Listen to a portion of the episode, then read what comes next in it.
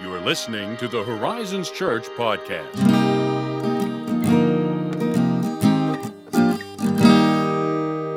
How about it? How about what? I thought you were going to say something, and then you didn't, and we locked eyes in a moment of full hesitation. A moment of full hesitation. And apparently, what I say then is, "How about it?" Welcome to here and now. Welcome to Here and Now Mm. with us, your hosts, Ethan and Josiah. As if we ever had like little little theme intro. A little theme intro. Mm. Do you know what that oddly just made me think of for some reason? Do tell. Too many cooks. Oh, Too yeah. many cooks. Hmm. Too hmm. many cooks. Yeah, Too many I cooks was- can spoil the broth. Like, I was clearly humming a different portion of the song, Yeah, so I that's, you decided know. to immediately stop. We just we need a '90s like sitcom Oh, intro ditty is what we that's need. pretty cool. Little, you know, I'm gonna stick that in my back pocket. yeah. Yeah, Do that, and like the little like freeze frame of us, like turn like you know turning over our shoulder and smiling or something. And like our names pop up under us in Yes. like, like uh, kind of bubbly, soft yellow font. Yes, yes, Yeah. bubbly, soft, and yellow. That is that is. I can see it. I can see it right now. I love You know, it. freeze frame. You're not sure if you're watching an old TV or a VCR. You know, like it's like, am I watching the show on VHS? You know, it's got that kind of feel. Anyway, that has nothing to do with what we're talking about. Believe it or not. When have we ever done that before? Banter. Golly. I was actually recently asked a question that I thought would make for a good discussion here on the podcast. Okay. So it's not necessarily an AMA, but it was a question I was asked. Still fun. Um, yeah, yeah, because um, we've been getting lots of phone calls at the church. There are just just a couple of us there, just so anyone's listening. There are there are never literally there have never been more than like three or four of us in there at a time. oh, that's kind of So at the time of this recording, anyway, all these things are still happening. So, but we're still getting phone calls and people are really wanting to you know talk about things. And um, a question I got asked was, how many judgments are there? what? Like, yeah, how many judgments? As in, like final, like end times, like judgments, like capital J judgments. This is officially my question as well. That's how many judgments are there? I didn't think I'd be asking that this morning, but here I am. Whoa, here we are. It's a Thursday morning in the studio. That's our recording schedule, guys. yes, that's it. Now you all know. Don't come kill us. I have violated all of the OPSEC I was taught as a military person. No, believe it or not, when the end finally comes, so like the the show's done, you know, this show, this aspect of the credits show, roll. credits are rolling unto the everlasting sequel. Hmm. there is going to be more than one judgment. Hmm. You know, uh, hmm. there will in fact be two Two. judgments. Yeah, all God's people said, "What?" Yeah, let me do that. What? that's how I feel. That's accurate. Yeah, because I think we definitely tend to think of like the final judgment. Yeah, that's right? the one I'm familiar with. Yeah, but then, but no, there's one more. But wait, there's more. That's terribly, I feel sacrilegious and irreverent of me, but like we all, We're all thinking it. yeah, because you can imagine this scene where all of the Christians are in, you know, have like heaven and the final judgment happens. We're like, wow, that's over. And the Lord's like, but wait, there's more. There's like a. I think at first, like in the minds of everyone, I mean, this won't happen because we'll be in, you know, like much more perfected states. But theoretically, in a comedic rendition of this future history, the record scratches. Yeah. In this moment, like, Everyone looks, yep, that's us. You're probably, you're probably wondering how this. uh, so, yeah, no, there are two. And you may be asking, where in the world do we see that in Scripture? That's what I'm wondering. Yeah, well, I'm glad you wonder. I'm glad you asked. Person, Ethan, etc. So let's first cover the judgment that everyone is probably familiar with, which is what we would probably call the final judgment. You know, Yeah. capital F, capital J, final judgment. We read about that, for instance, in Matthew 25, hmm. right? That's the passage where Jesus says that when he returns in glory, all the nations and people will be gathered before him, and he'll separate the people as a shepherd separates sheep from goats. Perhaps one of the scariest chapters in all of Scripture. Yeah, yeah, truly a it's quite a scene, quite a picture he he paints there. And in the case of the final judgment, the sheep represent those who believed in Christ, those who loved him, followed him, and they go to spend eternity with him, and the goats represent those who did not, those who did not believe in Christ, those who rejected the gospel, and they are cast into outer darkness forever. So, that's fun. Hmm. Now, I think just about everyone, whether they believe in God or not, has some concept of that judgment. Like, even if you think it's a farce, you are vaguely aware of the concept that exists within religion. Yeah. most religions, I should say. I don't necessarily think that Buddhism and Not- religions not- like yeah. that, like the Nirvana, you know, that state of like cosmic unconsciousness, basically. But most quote unquote traditional religions have Yes. some concept of judgment Yeah. involved. Now, the final judgment, when we're talking as Christians, that's the judgment which determines where we will spend eternity. That's what most Christians are familiar with, right? Like, we're either going to spend eternity with God in new heavens and new earth and a new creation, or we're separated from God in the lake of fire. Like, that, those are your two eternal choices right there. And the basis of that judgment is faith. Okay? So, in other words, whether you spend eternity with God or not is based on whether or not you had faith in Jesus Christ. The deeds of those who believe in Jesus align with the works of Jesus because that's what Jesus himself said. He said, If you mm. love me, you're going to keep my commands, which is almost, I think, as much a promise as it is a command. Yeah, Like, he's going to make sure, like, I'll see to it that you, one way or another, are shaped into a person who obeys my commands. Yeah. Which is comforting because otherwise you get legalism, you know, and it's like, well, crap, like, I haven't. Again, Yeah. it's always a promise. I haven't kept the. I it's like, yeah, I feel like the weight of implied failure. yeah, exactly. But Jesus, of course, forgives. He has grace, and He will mold you into the kind of person who Hmm. keeps His commands. But here's what I want you to take away from what I just said, though it is not our works that will save us at that final judgment. Thank God. Yeah. because I we would all be damned. Literally every single human being except for Jesus Christ That's mm, would be damned. Uh, or another way to put this, okay, is that um, this is the author Jared Wilson. All right, he said, "You are saved by works, just not your own. You're saved by Jesus' works." And I was like, I think that's really cool. I'm like, oh yeah, That's that's nice. that's that's pretty nice. But that's the final judgment. All right, so either you spend eternity with God or apart from God, and that judgment is based on faith. Was your faith in Jesus? Was your name written in the book of life? And that's that judgment. you're telling me though now that there's a lesser known judgment the sequel. Judgment of the sequel. Is that what you're is that what we're suggesting? That is what we're suggesting. Oh, because boy. after the sheep, the believers are told, yeah, like you're over here. You're in, you know, you're going to spend eternity with me. We are brought before the judgment seat of Christ. Oh, that I'm going to be real. That sounds even scarier. that you're already in heaven and it just got scarier. That doesn't compute for me. And everything you've been told is a lie. I'm just kidding. Now that's that's the traditional name for it is the judgment seat of Christ. And this is a judgment that is just for believers. That's the only people only people who qualify for this That's judgment. the exclusive Yes, which again, not doing much probably to raise confidence, but No. here we go. We read about this most clearly in 1 Corinthians 3 12 through 15. Now, just to set the background briefly, in 1 Corinthians 3, Paul has been writing specifically about the work of pastors and teachers in the church, and he's talking about their works and the kind of rewards that they might expect for that work. But this passage can be applied to all believers because Paul later says in Ephesians 6 8 that for the good anyone does, they will receive a reward from the Lord. So this is like a nice judgment, like like the the medal ceremony in Star Wars, and it's the one that people don't know about. Correct. This is the weirdest morning. I, Isn't it right? Whoa! Thursday mornings, am I right?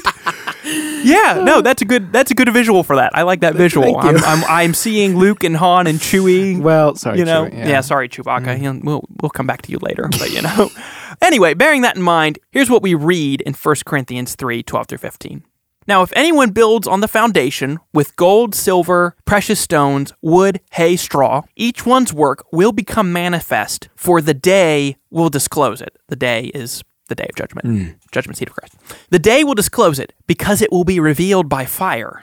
And the fire will test what sort of work each one has done. If the work that anyone has built on the foundation survives, he will receive a reward. If anyone's work is burned up, he will suffer loss, though he himself will be saved, but only as through fire. suffer loss as a disembodied spirit, or, or maybe in this case, a resurrected body. What is that supposed to even mean? Oh, yes, yes, that's the question, isn't it? Don't do that to me.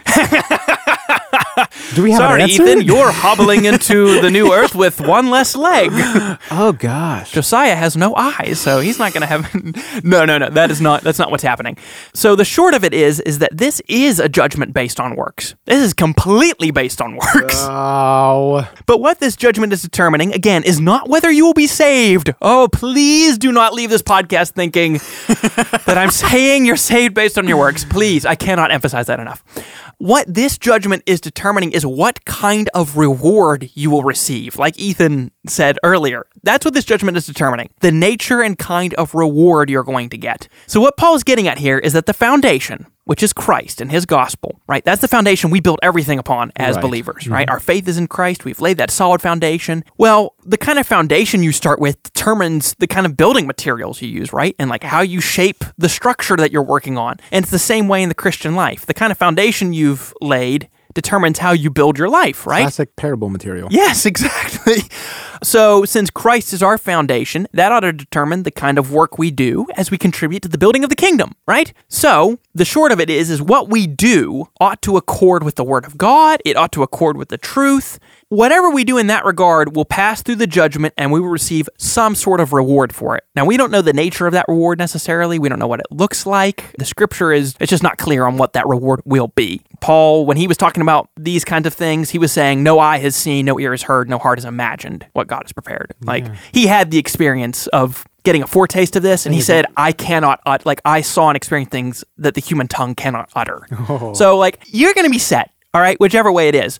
um, but anything that does not survive the judgment, that will just be unrewarded, is basically Is that the the loss? stretch of it. Yes, that's the loss. Is you're not getting that reward that you could have gotten if it was gold, silver, or precious stones, to use Paul's Ah, okay. language. So So Yeah. my Star Wars analogy holds up. I mean, if you do you like don't you dare sacrilege Chewbacca. do you like how I said that with like complete sincerity, like we're having a deep theological discussion? Yeah, my Star Wars Wars analogy up. I, I guess like if you somehow believe Chewie was like inadequate and therefore received no medal, which frankly I think was space racism. It's a personal theory. Let's not get into it.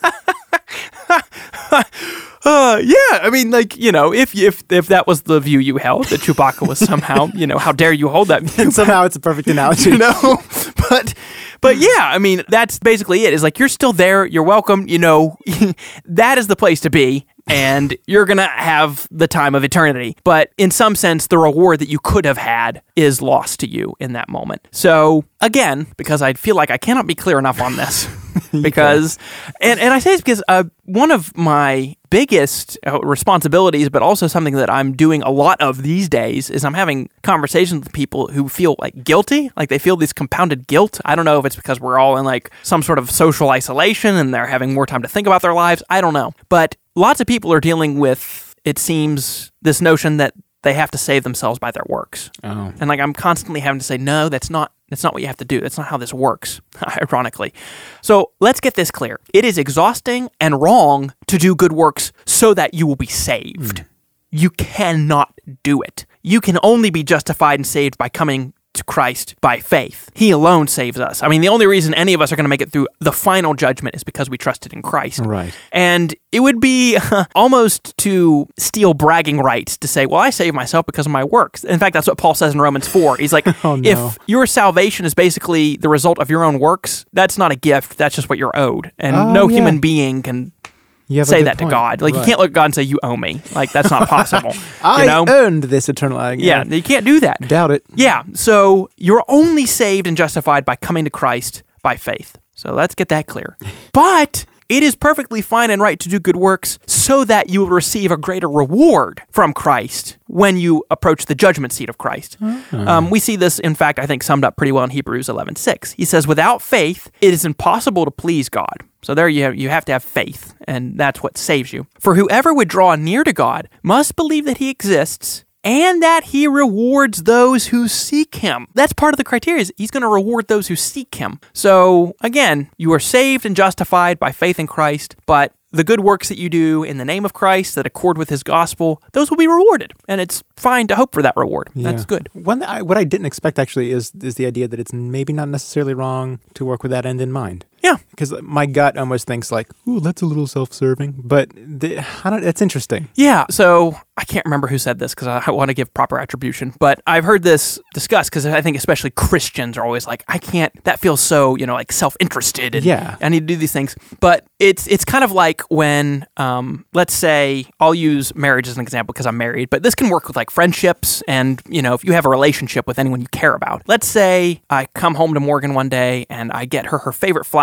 and I surprise her with these nice gifts and I just I take her out for a nice dinner and we have a really like wonderful conversation. We get to talk about things that she enjoys, and at the end of the day, she's she's like, you know, I just you know, thank you for doing that for me. And I look at her and say, it just makes me so happy to like love you like this and to do these things for you. Now imagine if she looked at me, she's like, it makes you happy. Like, well, forget that you just nulled the whole thing. Forget that. Like this whole evening was ruined. Like, no, she's not going to say that. Yeah, like, right. it's a natural and good thing that that brings me happiness and that I'm, in a sense, seeking that reward of not Yeah, only my okay. happiness, but that happiness comes from a deeper communion with her and doing things that are pleasing to her. And that's, you know, you can do that with like friends and anyone you care about, like I said, but that's, I think, a fitting analogy for the Christian life is, of course, there is this sense in which we're doing these things because in the end, we're going to be happier. But that's not because like it's an end in itself. It's deeper communion with Christ and it brings him honor. And it's- not everyone does something from self-interest, you know, like That feels pretty it's, real. It's just the end of that. It's like what is what is the end? Like, oh, Christ is going to reward me? Like, wow. Hmm. Like that is amazing. Yeah. And it will be a, a genuine award. In fact, here's something you'll run into disagreements about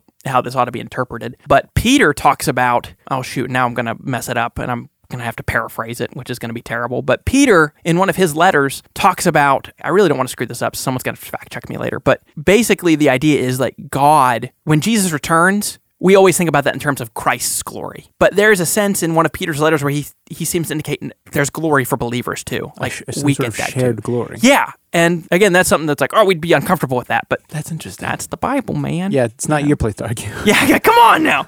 So anyway, uh, yeah, that's those, those are the two judgments. Interesting. Bingo bango. Something to think about. Yeah, it sure is. So, yeah, Sleep well. sleep well.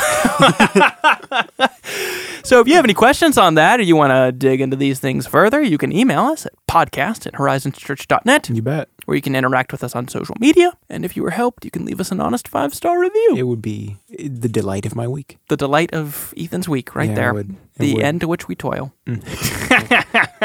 Thanks so much. That's the reward.